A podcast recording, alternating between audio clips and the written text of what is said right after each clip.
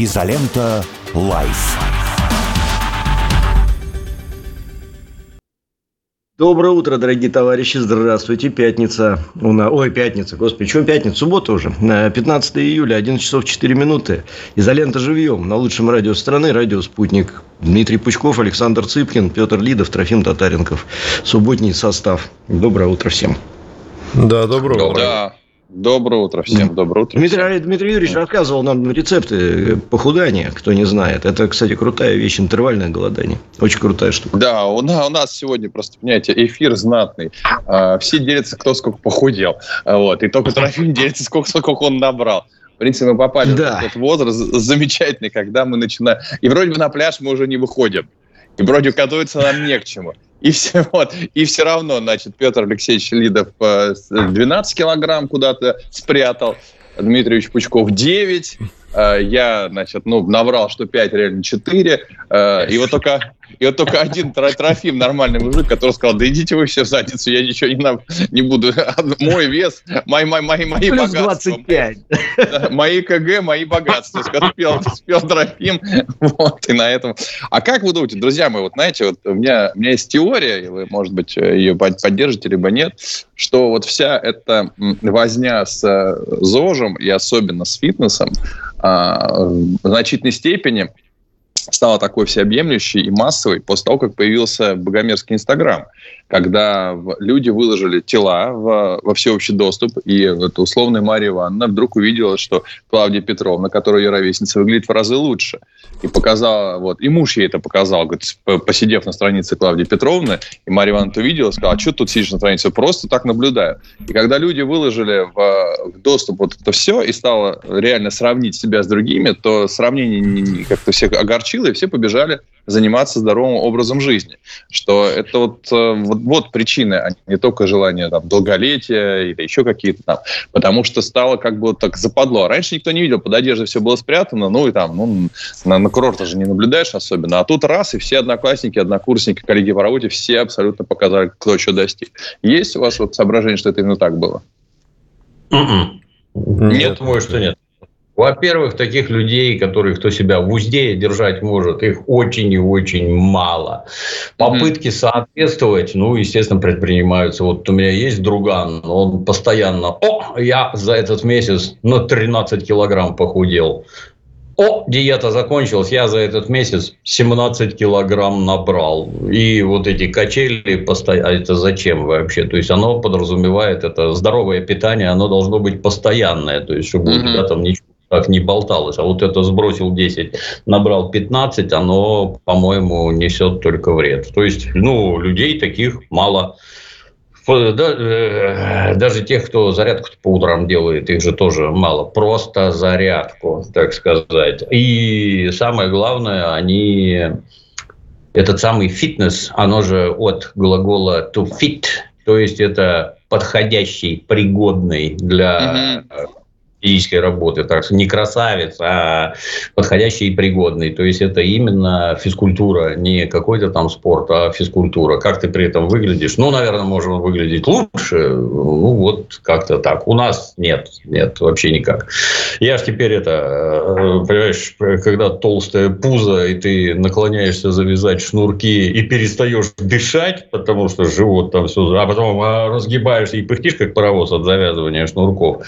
Ну, это безобразно. А теперь я хожу, смотрю, сколько вокруг жирных, а, а они просто все, как ты понимаешь. Меня еще по молодости удивляло, что когда в англоязычных книжках там встречается пара друзей, там, о, у тебя там 10 фунтов лишних, 7, 10, ладно, 8 с половиной. То есть люди, во-первых, на глаз это видят, оценивают, знают, что этого не должно быть. Ну, в общем, это вот здравый подход, да. Но, повторюсь, решается только едой. Все эти спортивные упражнения, это, так сказать, приложение. Вот. Ну, хорошо, добавить. хорошо. Да, мы попросили слушателей задавать вопросы к сегодняшнему эфиру у нас э, в канале секретном Изолента Плюс, и вопросы есть. И есть вопросы и к Дмитрию Юрьевичу, и к Александру Евгеньевичу. И можем, у меня, а у меня можем начать. Есть вам тоже. Ну да, да. Да, и тут есть еще один вопрос, еще один вопрос такой по специфике как раз Александра и Дмитрия Юрьевича. Вот нам он сейчас пришел. Э, давайте я быстренько зачитаю. Он короткий, на самом деле просто мнение интересно. Да. Дмитрий напишет. Всем привет. Возможно, будет интересно. На Рутуб внезапно появились тонны зарубежных фильмов и сериалов. Лента пишет, что туда уже залили Ведьмака, Черное зеркало, Ход королевы и кучу другого добра на фоне ухода западных правообладателей. Я проверил, Ведьмак действительно есть. Ой, господи, Черное зеркало есть, только что проверил. А, как, что думаете об этом? Хорошо это, плохо, нормально, ненормально? Или как это жи- жизнь покажет? Дмитрий Юрьевич. Ну, с моей точки зрения, странно. То есть, я считаю, что официальные структуры в этом участие принимать не должны. Надо, так сказать, хранить хорошую мину при плохой игре. То есть, на торренты, ну, лейте спокойно. Отмените все запреты на торренты. Пусть люди оттуда черпают. Но раз такое происходит, как говорится, руководство структур виднее. Считают нужным делать угу. так, пусть делают. А эти угу. гады у нас миллиардов долларов отмели, вот пусть отвечают. Ну, ну слушай, что... Да, я тоже именно про, странно, когда... именно про импортные, где правообладатели как бы уходят из России и запрещают. А. Да, я понимаю, но мы это же в любом случае бьет и по российскому контенту, потому что когда у тебя есть возможность бесплатно посмотреть кучу другого контента, ты за, за отечественный платить не будешь. Не будешь платить за отечественный, отечественный контент производиться не будет. Mm-hmm. А, не будет производиться отечественный контент, огромное количество людей останется без работы. Мы же думаем, что кино, оно само по себе снимается искусственным интеллектом. Нет. Это осветители, это монтажеры, огромное количество людей, помимо там, звезд кино, режиссеров и сценаристов. Вот это просто огромный, огромный рынок э, и огромное количество людей, которые тем самым зарабатывают на свои семьи. Но вот, если будет выложено очень много зарубежного контента бесплатно, помимо уж торрентов, на которые, ладно, но этот человек идет уже, он идет осознанно, идет что-нибудь там украсть. Ну, это, это же воровство все равно, так или иначе. Вот. А если это будет еще в Рутубе, зачем? А, потом когда-то у нас восстановятся отношения, а, я уверен. Рано или поздно это же не будет вечный конфликт, это тоже не будет, правильно? Ну вот. И поэтому тогда понятно, что хочется посмотреть зарубежные фильмы, а, хорошо бы, уж если да, мы смотрим зарубежные фильмы и смотрим их без особых прав, окей, тогда давайте за это будем кому-то платить деньги. Потому что, опять же, в кино же такая ситуация происходит. Кинотеатры продемонстрируют зарубежный фильм, кинотеатр все забирает себе. А, и при этом идет российский фильм. Кинотеатр а, обязан половину отдать. Какой он будет фильм показывать? Зарубежный, естественно, само собой, ему зачем это? Ну вот, поэтому я понимаю, что предлагаю некую утопическую историю, когда за государство забирает деньги себе, но мне хотя бы тут было, знаете, понятийно, мне было бы ясно, как это работает. А когда просто вывалили зарубежный контент, это бьет, прежде всего, по отечественному производителю. Хотя, вот если они найду, как, как за деньги посмотреть Mission Impossible, ну, понятно, что мне придется смотреть его, знаешь, бесплатно. Вот. Но это, но, Саша, мне... я тут должен подчеркнуть, что это не, не Рутуб, да. это на Рутуб. То есть, это частный аккаунт, э, там Вася Пупкин приходит и у себя в канале а, выкладывает. Прошу mm-hmm. прощения, я, я не понял этого. Ну, я извини, просто, просто это небанят. Да. Просто это небанят. Это... Ну, тут, тут вопрос, что с этим делать. Ну, может быть, Рутуб тем, тем самым набирает свою базу. Ну, им надо, да. Ну, на... Да. Mm-hmm. Вот, повторюсь, здесь основная проблема не этическая, ну, мысль, а проблема да, просто сугубо понятно, русский контент провалится, если западный будет в огромном количестве бесплатно и все. Ну, не то, что провалится. Ну, просто будет с ним-то сложно, чуть сложнее. Понятно, а его много понятно. и хорошего. Понятно. Он библиотекарь вышел, говорит, классный, классный сериал. Не знаю, не, еще пока одну серию посмотрел только. Спасибо, Саш. Петр, вопросы? Да, там же были у тебя. А, да, вопросов много. Какой-то мне тут... А нам тут начали писать. Какой-то прибрать гейн, я не знаю, что это такое, я покрутил ручку. Это ручечка такая у тебя, гейн на ней написано. У меня ничего там не написано, они все На усилителе микрофонном. Ну ладно, а, давайте, вопросов много, они в основном касаются политики Украины и так далее, но есть и другие. Так, ну давайте начнем. А, давайте так коротко. Если не в курсе, то будем просто пропускать, потому что да. такие вопросы я не очень понимаю вообще о чем. Дмитрий Шилин, как можете оценить выпад Гурулева-Попова в свете истории с ЧВК «Вагнер» и, в принципе, имеющуюся критику Министерства обороны со стороны околовоенных персонажей, а также критику непосредственно военных? Это глупость, неуклюжая попытка исправить ситуацию или измена? В неопытность, непонимание ситуации генералом-депутатом не особо верится. Ну, можно обобщить про критику армии вообще в целом, как вы ну, резко отрицательно. То есть армию критиковать изнутри нельзя. Это все решается внутри специфическими способами. Вот эти вот выступления на публику, Шойгу дай снаряды, или там, мои дорогие гладиаторы, я вас люблю, это недопустимо, принципиально недопустимо. В армии нет демократии, это мегатоталитарная структура, заточенная под приказы и их исполнение. Не ваше дело, почему отдается вот такой приказ. Там все эти сказки, не производилась ротация, авиация. Ну, давай произведем. И фронт сразу сломают и прорвут. Давай произведем. Ты такой умный, елы-палы. Ну, там стыдно слушать людей. Далее, ну, нельзя подобные вещи делать. Ни для друзей, ни для кого. Если ты что-то в интернете отправил, опубликовал, это значит увидят все. И если твой войсковой товарищ взял твой ролик и дальше оттащил на телевизор, и вся страна это увидела, поздравляю, виноват в этом ты, а не кто-то другой. То, что там э, вывели, так сказать, с должности, ну и что такого, что произошло-то? Что, младшие сержанты отправили, что ли? или остался генералом. Ну, как-то странно вообще. Все, вытаскивание всего вот этого на публику, оно ведет к смуте в головах. Но а ведет к этому, ведут к этому нехорошие действия. Если ты организовал военный мятеж, то что с тобой должны делать? Судить или в Кремль приглашать? Ну, раз Кремль приглашать, ждите, что будет дальше. Это все, так сказать, явление одного порядка. Происходящее печально, такого быть не должно, смуты быть в войсках не должно. Не солдат определяет, какие ему правильные приказы дают, неправильные. Если он начнет определять, все, армии кранты и государству кранты. Ну, люди, которые к этому ведут, я, я надеюсь, они все-таки это делают неосознанно от непонимания того, как работает интернет. Вот как-то так. Я добавил еще, а, это довольно странно, действительно, со стороны высокопоставленных людей, потому что они прекрасно понимают, как вообще работает вся система. Ну, смотрите, есть, э, например, Совет Безопасности – Совет Безопасности определяет э, значит, э, э, военную политику, которая включает в себя гораздо больше, чем просто боевые действия. Это и экономика, это там и разведка, и много чего. А дальше, на уровне даже генерального штаба, даже мне, не, человеку, не, не вникающему в это, понятно, что, например, если проводится какая-то операция, а это большой масштаб, и в рамках этой операции, значит, совершенно не обязательно, чтобы каждый генерал даже знал, Э, задумку всей операции. То есть смысл армии вообще в том, что э, там войска э, командующим, они четко выполняют приказы. Ну, например, да, может быть такая ситуация, что нужно сделать отвлекающий маневр.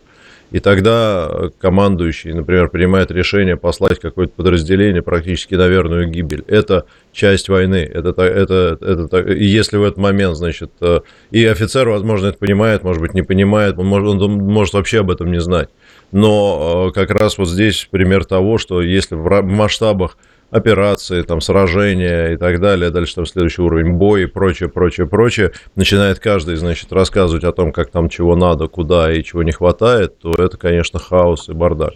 И это совершенно... Например, пример с тем же Пригожиным, да, когда он критикует Шойгу, министра обороны. Министр обороны, на секундочку, от, от, отвечает за военное строительство, за реформу армии, за перспективы ее развития там, на 10 лет вперед, за увеличение численного состава на, не знаю, там, вот до полутора миллионов, за призыв, за снабжение, за огромное количество стратегических вещей, за исход э, действительно всей кампании, например, ну, например в временных рамках, там, допустим, двух лет – вот. И, конечно, если каждый будет кричать министра обороны в отставку, потому что у меня патроны кончились, но это, мягко говоря, э, странно. И это, конечно, говорит о полном непонимании того, как оно должно работать. Вот, это, это, это, конечно, дико просто как-то выглядит. А да, скажите, дорогие друзья, а, два вопроса с этим. Первое. Верите ли вы, что это возможно в условиях а, уже развитого интернета избежать, что мы просто никогда уже не вернемся в те конфликты и в те войны, и не обязательно войны, даже в мирное время, когда что-то э, будет происходить без такого обсуждения. Что это просто невозможно, что мы вошли в новую реальность. Что, э, согласись, когда ты читаешь каждое утро по сообщению там телека, телеграм-канала, значит, э, э «Зеленые листья», Ми-6 в секретном, э, так, э, в секретном послании – заявил о том-то. То есть ты э, Ми-6, э, вероятно, секрет выкладывает сначала в телеграм-канале, потом уже самостоятельно как с этим работает. Что уже все уже знают точно, где будет там э, происходить, не знаю, то или иное, та или иная высадка десанта и так. Что мы просто вошли в ту реальность, которую это уже не избежать. И что... Ну, э, да, я, я, Саш, вопрос, да. я можно быстро скажу, потом ребята да. добавят. Я, я бы вот что сказал, что это... И у меня часть, второй еще часть, будет потом. Это часть войны всегда. Информация, дезинформация, ее распространение, это не вопрос. А, ну, например, э, предположим, некий э, самодеятельный военный корреспондент видит, что какая-нибудь часть покидает свои позиции. И, значит, начинает раздувать панику, что все пропало, мы отходим, э, укры, укры поперли, вот, он не знает, он, не он не знает, ни командир не знает, никто из этих людей даже близко не знает, в чем заключается этот маневр.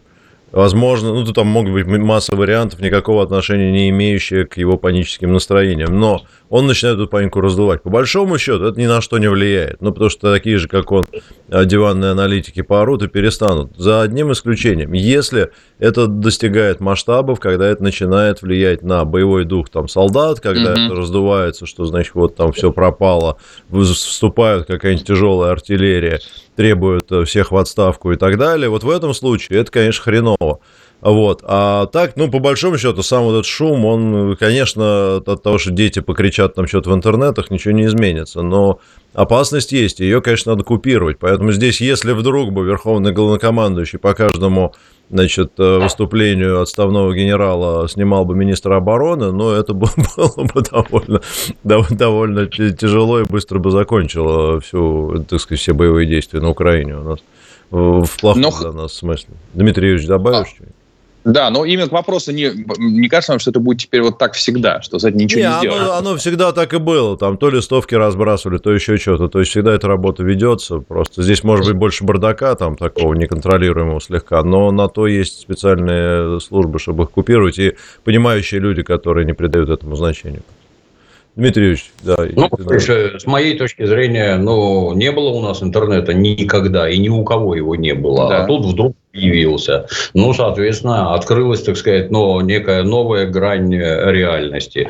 Помогает ли эта грань улучшению государственного управления? Ну, в некоторых вещах помогает, да.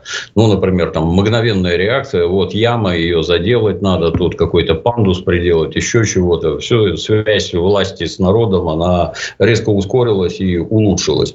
Но при этом, это у нас-то особенно сильно заметно, при этом э, тот факт, что мнение какого-то неизвестного идиота должно иметь какой-то вес, мнение, не знание, не понимание, мнение. И, э, так сказать, следующий факт, что мнение пятиклассницы и академика имеют абсолютно равный вес – да это хорошо, если равные, Дмитрий Юрьевич. А если у Пятигу этот какой-нибудь блогер, там, миллионник, угу. дебил, ну, да, то это не равный. Мало кто ваш там академик набуровил, а вот Василий считает не так, и мы за Василия. Это манипуляция общественным мнением. Ну, в определенных рамках она, наверное, допустима. Пока группки идиотов рассказывают друг другу про плоскую землю, вот пока это не выходит за границы группки идиотов, это допустимо. Как только начнет выходить, все это надо пресекать. Ну и теперь переходим к самому главному. Вот мы же все время смотрим на Запад, да, это же сияющий град на холме, на который мы хотим быть похожи. Вот посмотрите, как там работают СМИ. Они все ходят строем. Все, абсолютно все. Шаг влево, шаг вправо, побег. Э, то есть прыжок на месте провокация. Тебя просто ликвидируют и раздавят, блин. Все там работает так, как надо. Высунул нос, ну, тебе этот нос сразу и отстригут, приведут тебя в чувство. Такого, как у нас, нет нигде. Ни в Европах, ни в США, нигде нет. Ответственность за слова предусмотрена уголовным законодательством. Вон тут из Латвии пишут. Поздравил в соцсети с Днем Победы 9 мая пропаганда коммунистических идей. 350 евро штраф. Обратите внимание, все спецслужбы видят, что вы делаете. За вами смотрят, видят. И как только вы там красную звезду, гвардейскую ленту, 350 евро штрафа. Вот добро пожаловать в это замечательное светлое будущее. Если кажется, что у нас ничего подобного сделать нельзя, это глубочайшее заблуждение. Оно есть, оно работает, но поскольку, поскольку у нас мозги, мозги у всех свернуты на бок теми этими перестройками, 90-ми годами, сказками про демократию и прочее, ну, пока у нас вот так. Но оно вот так только до тех пор, пока серьезно не мешает вся государственная деятельность, и в том числе военная, она вся секретная. Никто не будет никому ничего объяснять никогда. Ну вот, если пропагандистский аппарат на Украине и в США работает хорошо, обратите внимание, на Украине закрыто все, вообще там выжженное и закатанное асфальтовым катком поляна. Ничего нет. Никаких оппозиционных СМИ, никаких оппозиционных партий.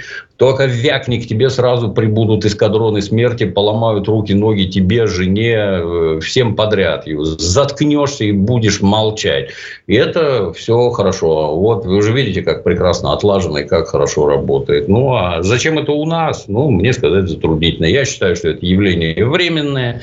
И со временем, соответственно, все это тупо прекратится. Все точно так же будут отвечать за свои слова перед законом. Вот. Тогда у меня следует как раз, Дим, тебе вопрос. Вот у тебя на странице было не так давно достаточно такое резко. Мне кажется, это не твой пост, а ты репост сделал о том, что у нас э, тыл не понимает, как, что происходит на фронте. Э, соответственно, есть вот эти разногласия, есть две стороны, по сути дела. Ну, если ты помнишь текст, я, не, это твой это или нет. Да, такой достаточно текст, э, ну, я не могу сказать пессимистический, но отрезвляющий. Отрезвляющий. А, а что делать с реальными какими-то проблемами? Согласитесь, что проблемы, которые возникли при мобилизации, они э, во, во многом были решены, в том числе потому что возник огромный шум на этот, на этот счет. И стали все помогать, э, в том числе собирать э, мобилизованным с собой и так далее, так, так далее. Ну вот, что делать в случае, если здесь... Представьте, я, как понятно, не очень слежу за да. происходящим. Вот, допустим, этого генерала уволили реально за какой-нибудь там доклад. Его не как уволили. Все... Ой, извините, извините ну, ребят, отстра... отстранили. Я, я сейчас условно взял пример. Когда что-то на фронте произошло очень вредное, назовем так, вредное, по-моему, вредителей. И вот об этом человек сообщил, и это вредное исправили. Вот с этим что делать? Как, как обратную связь выстроить? А, если ну, есть... С моей точки зрения, вот, вот я уже сказал, да. что наличие интернета позволяет резко улучшить и ускорить взаимодействие власти с обществом. Да. Раньше такого не было. Дайте жалобную книгу, через месяц придут, проверят, потом забудут, еще чего. Теперь все это резко, быстро происходит. Но это э, как со стороны власти, в моем понимании, это должно выглядеть. Вот оно есть, а значит, этим надо пользоваться. Закрыть вот эти вот крики недовольных вы не можете, а значит, этим надо пользоваться постоянно. Поступил такой-то запрос, и вот наш ответ. Вот это выявлено, и вот это вот исправлено. Поступил такой, выявлено, исправлено. Ну, тут же до абсурда, понимаешь, это есть проблемы, но они везде есть. Давайте уже не будем кривляться, в том числе и в армии. Есть проблемы? Есть. Так вот, для того, чтобы их хотя бы обозначить, про них надо говорить. Представляете, а? не порочить вооруженные силы, а говорить о недостатках и проблемах. Вопрос, в какой форме это делается, да, тут, конечно, надо бы подкорректировать. Но есть проблема, а значит, у нее есть решение. Вот люди говорят об этом, а вот мы показываем, да. Ну, наше любимое. Почему все украинские трупы лежат без ботинок? Потому что в армии ботинок нет, потому что приходится снимать их с трупов и донашивать. Вам это для вас это какая-то загадка, вы не понимаете, как надо шить ботинки, там мощно отказавшись от кирзовых сапогов, потому что повышенного интеллекта. Вы не понимаете, как их шить, потому что вы шьете говно. Солдаты в этом ходить не могут. Есть другие. У нас капитализм. Объявляйте там, я не знаю, тендеры, и люди, которые хотят с этого нажиться, пусть грызут друг другу глотки, делают дешевле, лучше, быстрее, в гигантских объемах. Ну и что непонятно.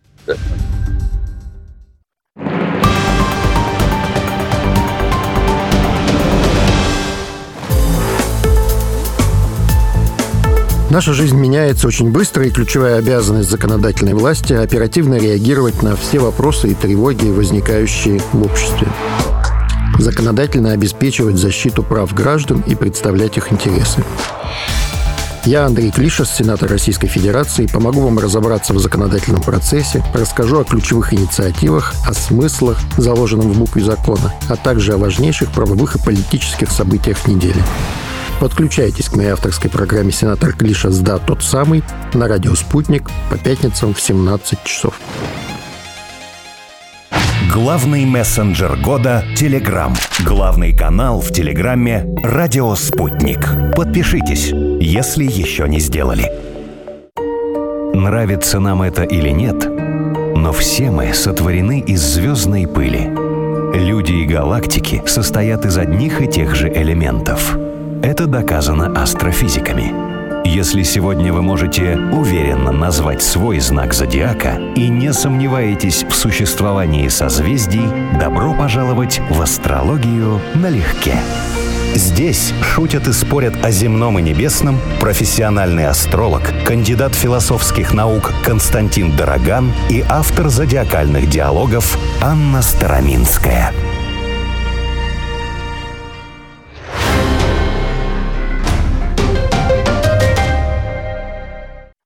Телефон рекламной службы «Радио Спутник». Плюс семь четыре девять пять девятьсот пятьдесят шесть ноль шесть пять. Радио «Спутник». Новости. В эфире Дарья Дорофеева. Здравствуйте. Украинские войска обстреляли из ствольной артиллерии города и села левобережной части Херсонской области. Об этом сообщает пресс-служба администрации Новокаховского городского округа. В частности, за минувшие сутки из ствольной артиллерии выпущено около 70 снарядов. Под удар попали Олежки, Песчановка, Пролетарка, Казачьи лагеря, Новая Каховка, Каховка и другие. Информация о пострадавших и разрушениях уточняется. Президент Южной Кореи Юн Сок Йоль прибыл на Украину с неожиданным визитом, сообщает агентство Ронхаб. Как отмечается, южнокорейский лидер планирует встретиться с Владимиром Зеленским. Согласно информации его офиса, Юн Сок Йоль вместе с супругой прибыли на Украину из Польши. Он уже посетил Бучу и Ирпень. Число погибших из-за ливней в Южной Корее увеличилось до 10 человек, сообщает агентство Ронхаб. Как отмечается, 7 человек получили ранения, еще трое числятся пропавшими без вести. Ранее говорилось, что два человека погибли, еще 6 пострадали.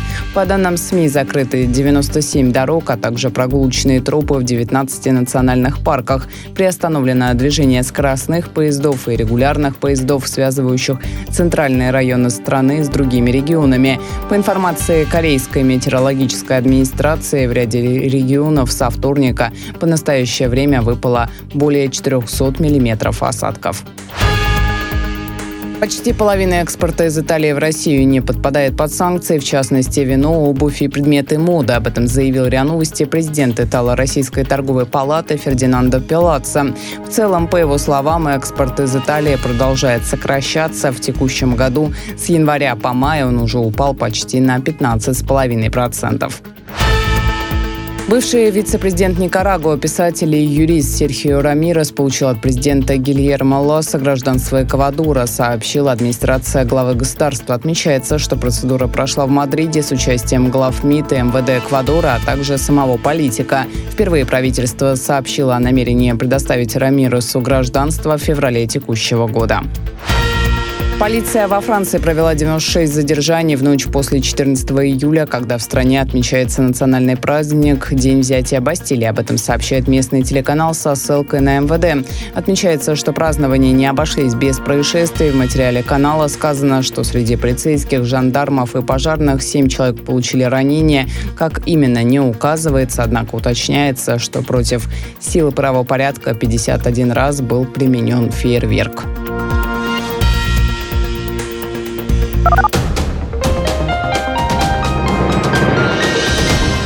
Самых значимых событиях разберемся на радио «Спутник».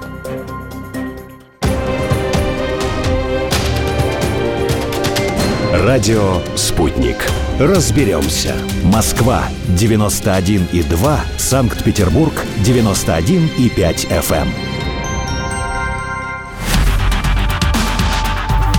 Изолента «Live». Еще раз здравствуйте. Изолента живьем в эфире. Трофим Татаренков, Петр Лидов, Дмитрий Пучков, Александр Цыпкин. Продолжаем обсуждение. Дмитрий Юрьевич, пожалуйста. Да, я бы еще чуток добавил просто, что на Украине так называемой информационной войне внимание уделяется чуть ли не больше, чем реальным боевым действиям. Это у них обсасывание, кто там на кого посмотрел, кто кому моргнул. Завтра у нас светлое будущее, кава в Венской опере, мы вступили в НАТО. Вот, ну, естественно, в рамках информационной войны они это со страшной силой раскручивают. Тут беда-то в другом, что у нас своих нет, которые, например, задавали бы какие-то информационные тренды. Нет, у нас все, что написали в Вашингтон-Пост, что сказал Зеленский, а что сказали в Нью-Йорк Таймс, там, и вот это вот непрерывное обсасывание, и из-за этого получается, что мы в этой самой информационной войне делаем то, что надо им, раскручивая то, что вбрасывают они. А так, никакого смысла, повторюсь, во вступлении Украины в НАТО вообще нет, поэтому ее туда и не берут. Угу. Хорошо, давайте так. еще за... Да, да Трофим, давайте. Да. Давай через, да, через одного будем, через один будем задавать. А, Алина задает. Приветствую великолепную четверку Петра с прошедшим. Мой вопрос ко всем. Какие изменения в политике, обществе, экономике и так далее в России могут заставить вас задуматься о том, чтобы покинуть страну или, или рекомендовать это вашим детям или близким?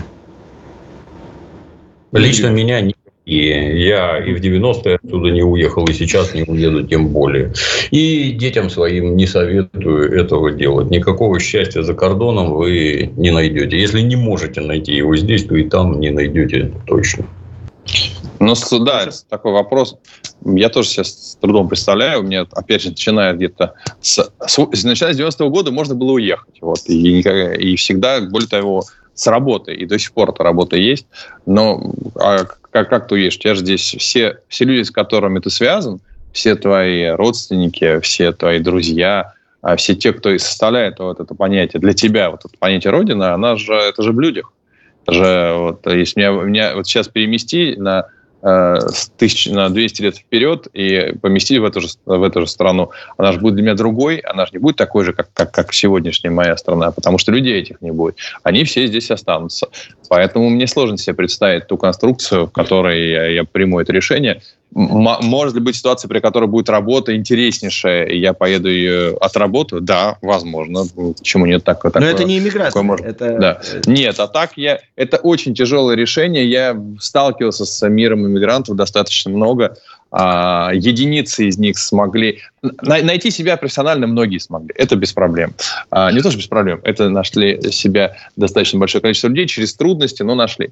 Найти себя эмоционально, найти себя там – мой опыт очень субъективный показывает, что это только если ты полностью отрезаешь себя от э, России и полностью встраиваешься в тот мир, э, смотришь те фильмы, общаешься с теми людьми. Это непростой выбор. Э, это, и на моей памяти людей, которые сделали это уже в основном 35, 40 и после, и смогли там встроиться, их ну, совсем уже на, там, на перечет, не знаю. Поэтому... Mm-hmm а, но никогда не ну, зарекайся, слушай, там, да, не знаю, да. случится, случится революция, личное преследование, вот списки да. и так далее, и ну тогда, да. знаешь, очень многие люди себя по-другому совершенно начинают чувствовать. Тут уж ни, никто не знает, как поведет. Но до последнего я хотел бы быть здесь, чтобы поддерживать тех, кому здесь плохо, и среди своих близких. Вот и все. Okay. Ну, это несколько другое, как мне кажется, да. другой аспект. То есть, когда уже пришли и приставили ствол к голове, то есть спасение жизни, это... Да операции никакого отношения не имеет. Вот да, такое это может быть. Вопрос, может еще один вопрос по Украине и к Александру по творчеству. Петр Комиссар. Да. Дмитрий Юрьевич всегда говорит, что задача минимум – это линия по Днепру. Какая, по-вашему, задача максимум по территориально-политическим изменениям должна стоять перед нашей страной в ближайшее, внимание, 100-150 лет? И, Александр, когда, когда странные сближения выйдут, а то их что-то отложили, к моему разочарованию? Можно с Александра а, начать короткий ответ. А я, я даже не понимаю, что такое странное сближение. Простите, пожалуйста, я не, не знаю, о чем идет речь. Нет, ты ответь. Что такое? Когда они выйдут? Как? Когда они Знаешь, ближайшие 100-150 лет, как в заданном предыдущем вопросе, выйдут некие странные сближения, да. А вот, э, не знаю, вот, э, как, насколько я повлияю на этот процесс относительно, слушайте, территориальных претензий. Вот больше не хочется быть диванным аналитиком. Мы не знаем, какие а изначально а, были риски. А про это тебя я не спрашиваю, это Дмитрий Юрьевич. А, это Дмитрий Юрьевич? Да. А идите-ка вы знаете куда. Друзья мои. Ты про странное сближение ну, сказал. Ты даже про странное сближение ты не знаешь, Саш. Куда уж 160 лет? Не знаешь ты ни хрена, да. Мы ж тут не ванги, мы не можем это хрустальный шар. Я заглядываю в будущее, что я там вижу. Никто этого не может предугадать, даже там я не знаю на, так сказать, дистанции в год, в полгода. Никто ничего угадать не может.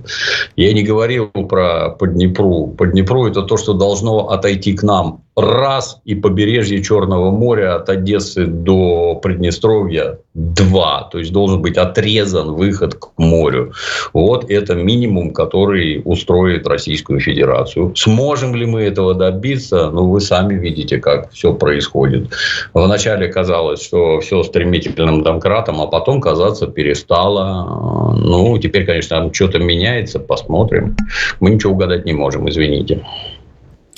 Трофим вопрос.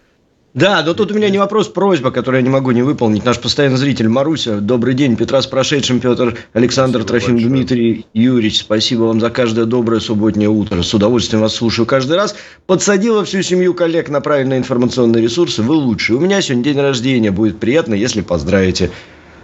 Маруся. Поздравляем. Поздравляем. Здоровья. Маруся, счастья да. вам. Да. Давай. Твой ход. А, да, даем. Давайте хороший, э, хороший вопрос э, по поводу того, вот, э, наверное, к обоим нашим участникам, можно ли, сейчас я его потерял, но не важно, сейчас найду, можно ли отделить пиар от показухи, есть ли между ними разница, или это совершенно разные понятия? Mm. Если можно коротко это сформулировать. Александр специалист. Нет, точка. Вот, полностью согласен, да. Нет. Если, если прости коротко, вот так вот совсем радикально, нет, нельзя отделить, потому что, я не знаю термина показухи, но показывать – это демонстрировать, а пиар – это демонстрации чего-либо. Поэтому, если вы хотите, чтобы все было честно, по-настоящему, и не, не подкопаться, так не бывает. Потому что даже в вашей жизни так не бывает. А уверяю вас, если я попрошу вас рассказать о всем вашем рабочем дне или личном дне, или каком-то еще, там процентов 70 в том или ином виде будет показуха. Вот. Э, и давайте не будем друг друга обманывать. Мы полностью копируем личность копирует общество, общество копирует личность. Вот, собственно говоря, поэтому отвечаю на вопрос, нет, нельзя. Ну. Едем дальше. Мой ход. Добрый день. Вопрос Дмитрию Юрьевичу и Цыпкину. Скажите, сейчас, спустя полтора года с начала специальной военной операции, можете ли вы сказать, что мы недооценили Украину и переоценили собственные силы? Нет ли у вас ощущения, что ситуация зашла в тупик, и теперь нас ждут десятилетия напряженности? Я бы тут четко разделял. Мы недооценили Лично я вообще ничего не оценивал. И вообще никаких действий не предпринимал. И ничем не руководил. Ни вторжением, ни ведением боевых действий. И вы точно так же. Ничего не оценивали, ничего не понимаете. Как в, это, в присказке. Китайский крестьянин сидит на дереве и смотрит, как внизу дерутся тигры. Принимает ли китайский крестьянин участие в битве тигров? Я вас уверяю, нет. Смотреть может. И то он не тигр и не понимает, что тигры делают. Ну вот, как-то так. Что, а да. А что мы можем делать? Вот лично я что могу делать? Я могу много работать, зарабатывать деньги, платить налоги, на которые делают снаряды, пушки и платят зарплаты военным. При этом я могу из своих денег отщипывать кусок и помогать в чем-то фронту, в чем-то тылу. Все. Больше я ничего делать не могу. Я ни на что не влияю. Ну, если кажется, что я вот тут это публично выступаю, излагаю правильные точки зрения, ну да, такое могу. Но на события я нет, не влияю. Увязли мы там, не увязли, я уже сто раз говорил, повторюсь еще раз, что самое главное, с моей точки зрения, происходит не на полях сражений, хотя честь и слава тем, кто с оружием в руках нас защищает. Самое главное происходит в экономике. Мы не сильно видим, но вот что на Западе происходит в экономике, это гораздо главнее того, что происходит на Украине. Хотя происходящее на Украине напрямую влияет на события в экономики. Вот. Только так. А, я, знаете, такой вопрос всегда меня удивляет, потому что вы рассматриваете сегодняшний исход объектив, э, оценивая субъективно, как вам кажется, удачно или неудачно. А если бы мы сейчас сидели с долларом, долларом по 200, а, с украинскими войсками, которые уже были бы в Крыму, и тем не менее, как бы страна жила бы дальше. Вы сказали, мы тоже, что-то мы недооценили. и нам бы сегодняшний исход показался бы колоссальным успехом. Сказать, да, а что там, а могло бы быть и так. А да. Где, где, там, где мерило успеха? С одной стороны, у нас, э, да, действительно, война всегда трагедия, что отрицать. Она, она идет, и это, это очень и очень печально. С другой стороны, у нас экономика, она выдержала? Она выдержала экономика.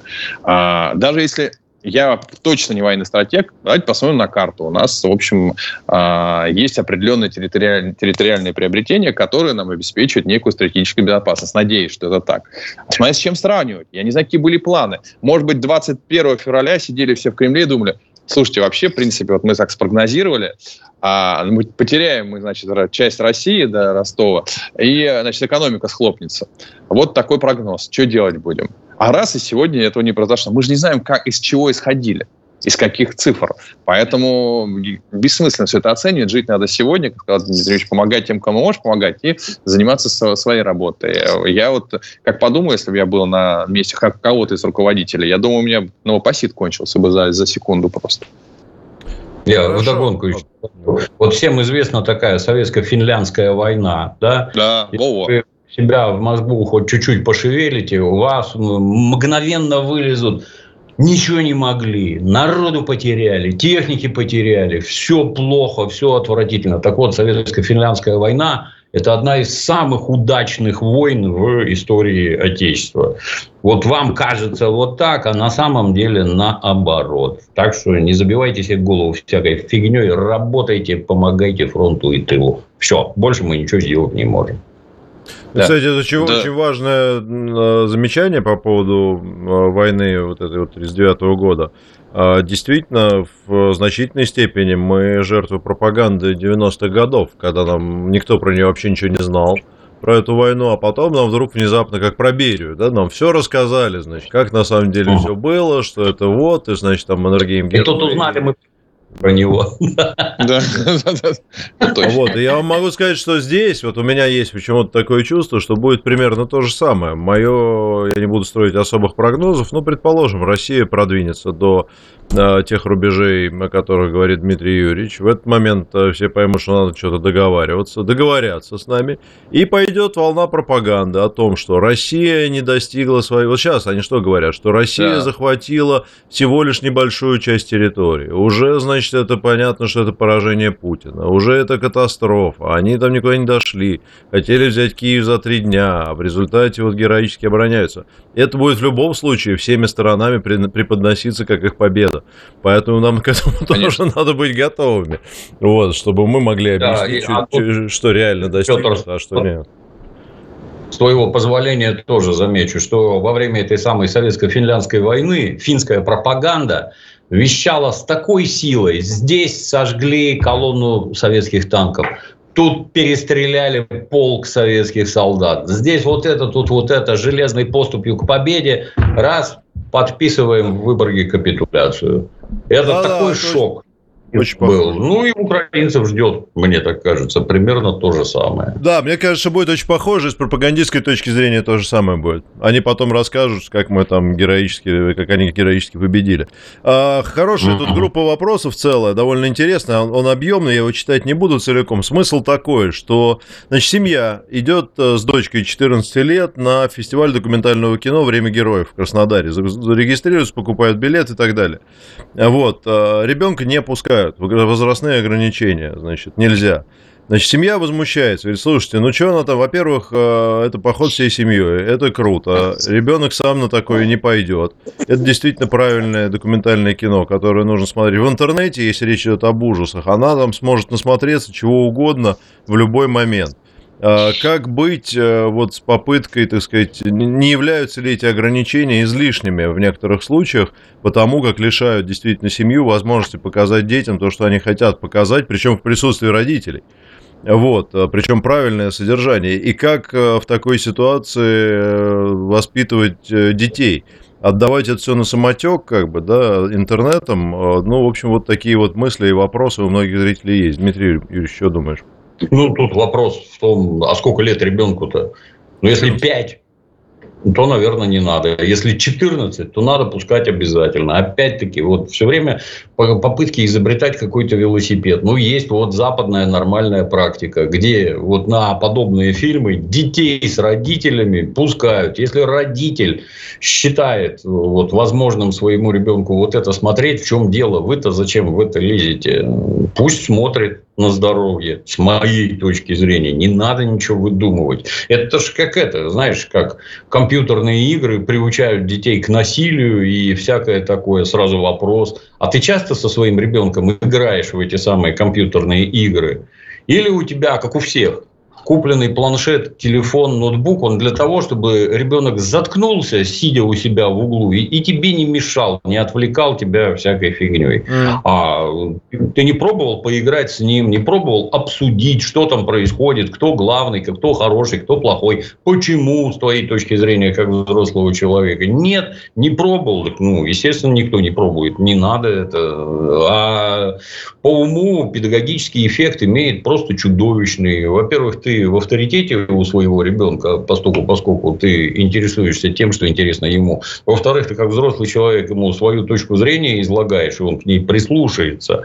Ну, а, а, а теперь давайте не пускать на просмотры документальных фильмов. Там что, про людоедов, что ли? Там это какие-то ужасные, чудовищные кадры такие, что ребенок рехнется, посмотрев? Нет, я вас уверяю. Надо, надо пускать, а вместе с родителями особенно. Да, это важно, потому что вот они пишут, что мы, конечно, развернулись и не пошли всем составом, а проблема в том, что дома в интернете ребенка это не заставишь смотреть, потому что вот, а когда, если бы они шли вместе, то, ну, кино, там, документальное, ребенок ну, да. вынужден там находиться в сопровождении родителей. Действительно, вопиющий случай, не очень хорошо, мне кажется, надо пересматривать такие вещи и пускать, конечно, с родителями. Но, опять же, если ребенку там не, не, не 5 лет, действительно. Но да, мне кажется, но... до идиотизма доводить нельзя. А, Трофим, Слушай, есть? Есть. Я вообще считаю, сейчас, можно добавлю, я вообще считаю, что если ребенок с, родитель, с родителями, то любой э, ценз он может преодолеть. Родители решили, ну, пошли, это их ответственность, мне кажется.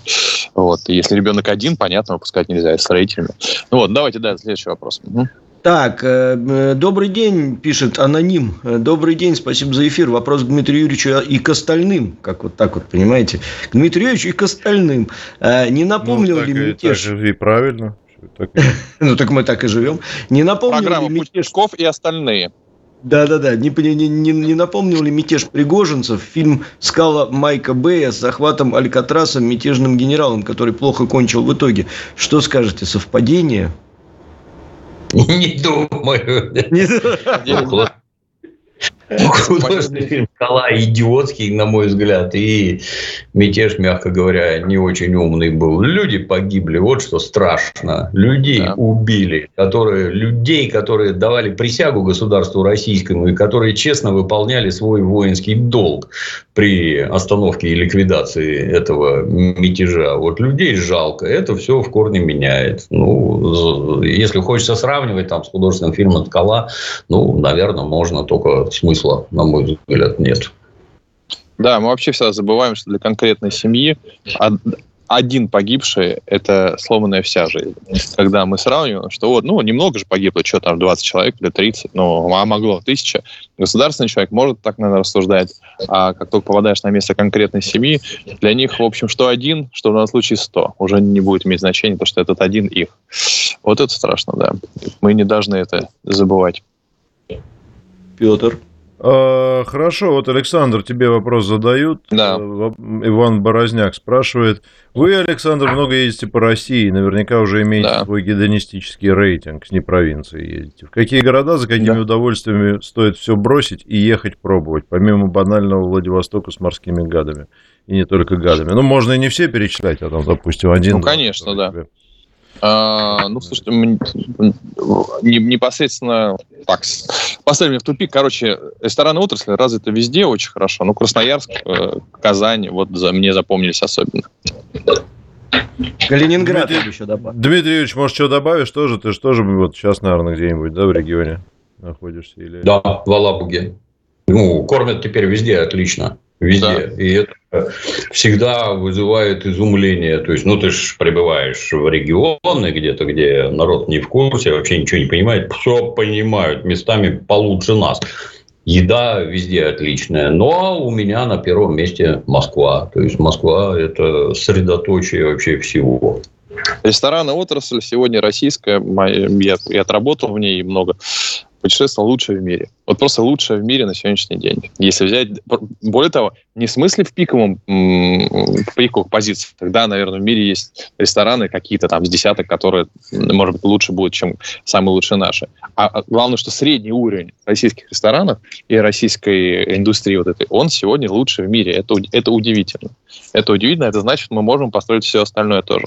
Как, кстати, вот, вот и сер. Да, да, да, кстати, наглядный пример того, как работает интернет. Когда люди делают ролики, а я это готовлю вот так, вот так, вот так, а все остальные смотрят, а дай повторю, о, хорошо получать, а тут я еще добавлю вот это, и вот этот вот бесконечный обмен, он крайне положительно влияет на любое профессиональное мастерство, в том числе и поварское.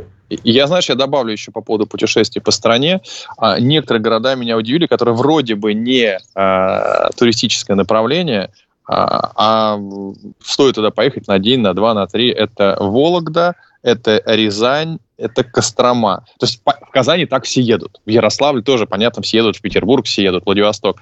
А вот несколько городов из последних, которые посетил, которые не менее интересны, чем вроде бы раскрученные места, но почему-то о них вот, а, они не в, первом, не в первом листе у вас, куда поехать.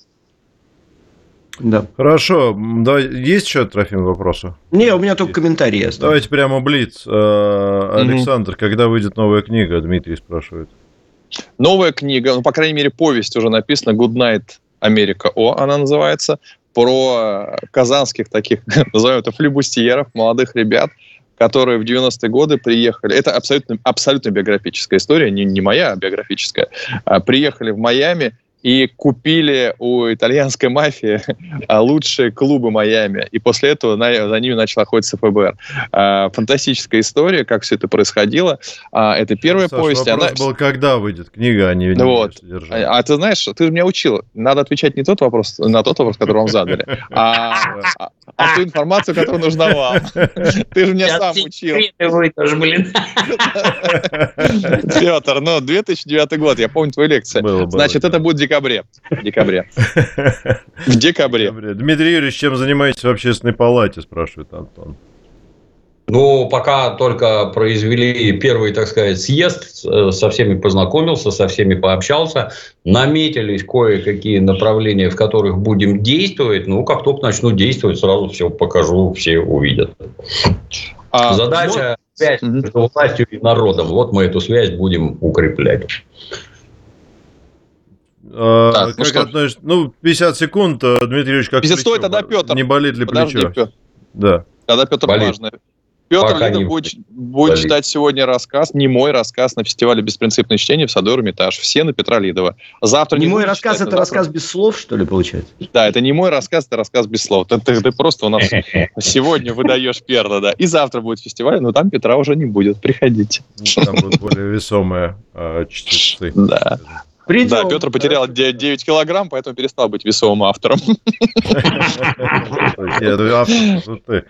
А, слушайте, я еще после, после на радио мы заканчиваем. Спасибо всем большое. Дмитрий Юрьевич, Александр Евгеньевич, Трофим Викторович, спасибо.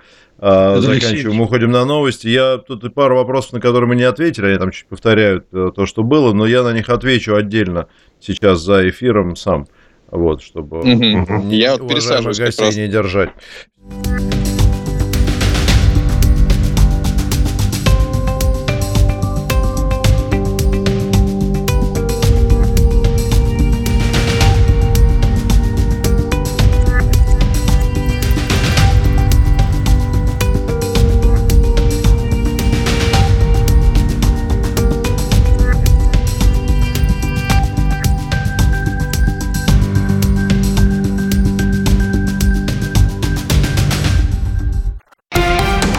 Радио «Спутник». Новости. В эфире Дарья Дорофеева. Здравствуйте. Украинские войска обстреляли из ствольной артиллерии города и села левобережной части Херсонской области. Об этом сообщает пресс-служба администрации Новокаховского городского округа. В частности, за минувшие сутки из ствольной артиллерии выпущено около 70 снарядов. Под удар попали Олежки, Песчановка, Пролетарка, Казачьи лагеря, Новая Каховка, Каховка и другие. Информация о пострадавших и разрушениях уточняется. Президент Южной Кореи Юн Сёк Йоль прибыл на Украину с неожиданным визитом, сообщает агентство Ронхаб. Как отмечается, южнокорейский лидер планирует встретиться с Владимиром Зеленским. Согласно информации его офиса, Юн Сёк Йоль вместе с супругой прибыли на Украину из Польши. Он уже посетил Бучу и Ирпень. Число погибших из-за ливней в Южной Корее увеличилось до 10 человек, сообщает агентство Ронхаб. Как отмечается, 7 человек получили ранения, еще трое числятся пропавшими без вести. Ранее говорилось, что два человека погибли, еще 6 пострадали. По данным СМИ, закрыты 97 дорог, а также прогулочные тропы в 19 национальных парках. Приостановлено движение скоростных поездов и регулярных поездов, связывающих центральные районы страны с другими регионами. По информации корейской метеорологической администрации в ряде регионов со вторника по настоящее время выпало более 400 миллиметров осадков. Почти половина экспорта из Италии в Россию не подпадает под санкции, в частности, вино, обувь и предметы моды. Об этом заявил РИА Новости президент Итало-Российской торговой палаты Фердинандо Пелаццо. В целом, по его словам, экспорт из Италии продолжает сокращаться. В текущем году с января по май он уже упал почти на 15,5%. Бывший вице-президент Никарагуа, писатель и юрист Серхио Рамирес получил от президента Гильермо Лоса гражданство Эквадора, сообщила администрация главы государства. Отмечается, что процедура прошла в Мадриде с участием глав МИД и МВД Эквадора, а также самого политика. Впервые правительство сообщило о намерении предоставить Рамиресу гражданство в феврале текущего года. Полиция во Франции провела 96 задержаний в ночь после 14 июля, когда в стране отмечается национальный праздник День взятия Бастилии. Об этом сообщает местный телеканал со ссылкой на МВД. Отмечается, что празднования не обошлись без происшествий. В материале канала сказано, что среди полицейских, жандармов и пожарных 7 человек получили ранения. Как именно, не указывается, однако уточняется, что против силы правопорядка 51 раз был применен фейерверк.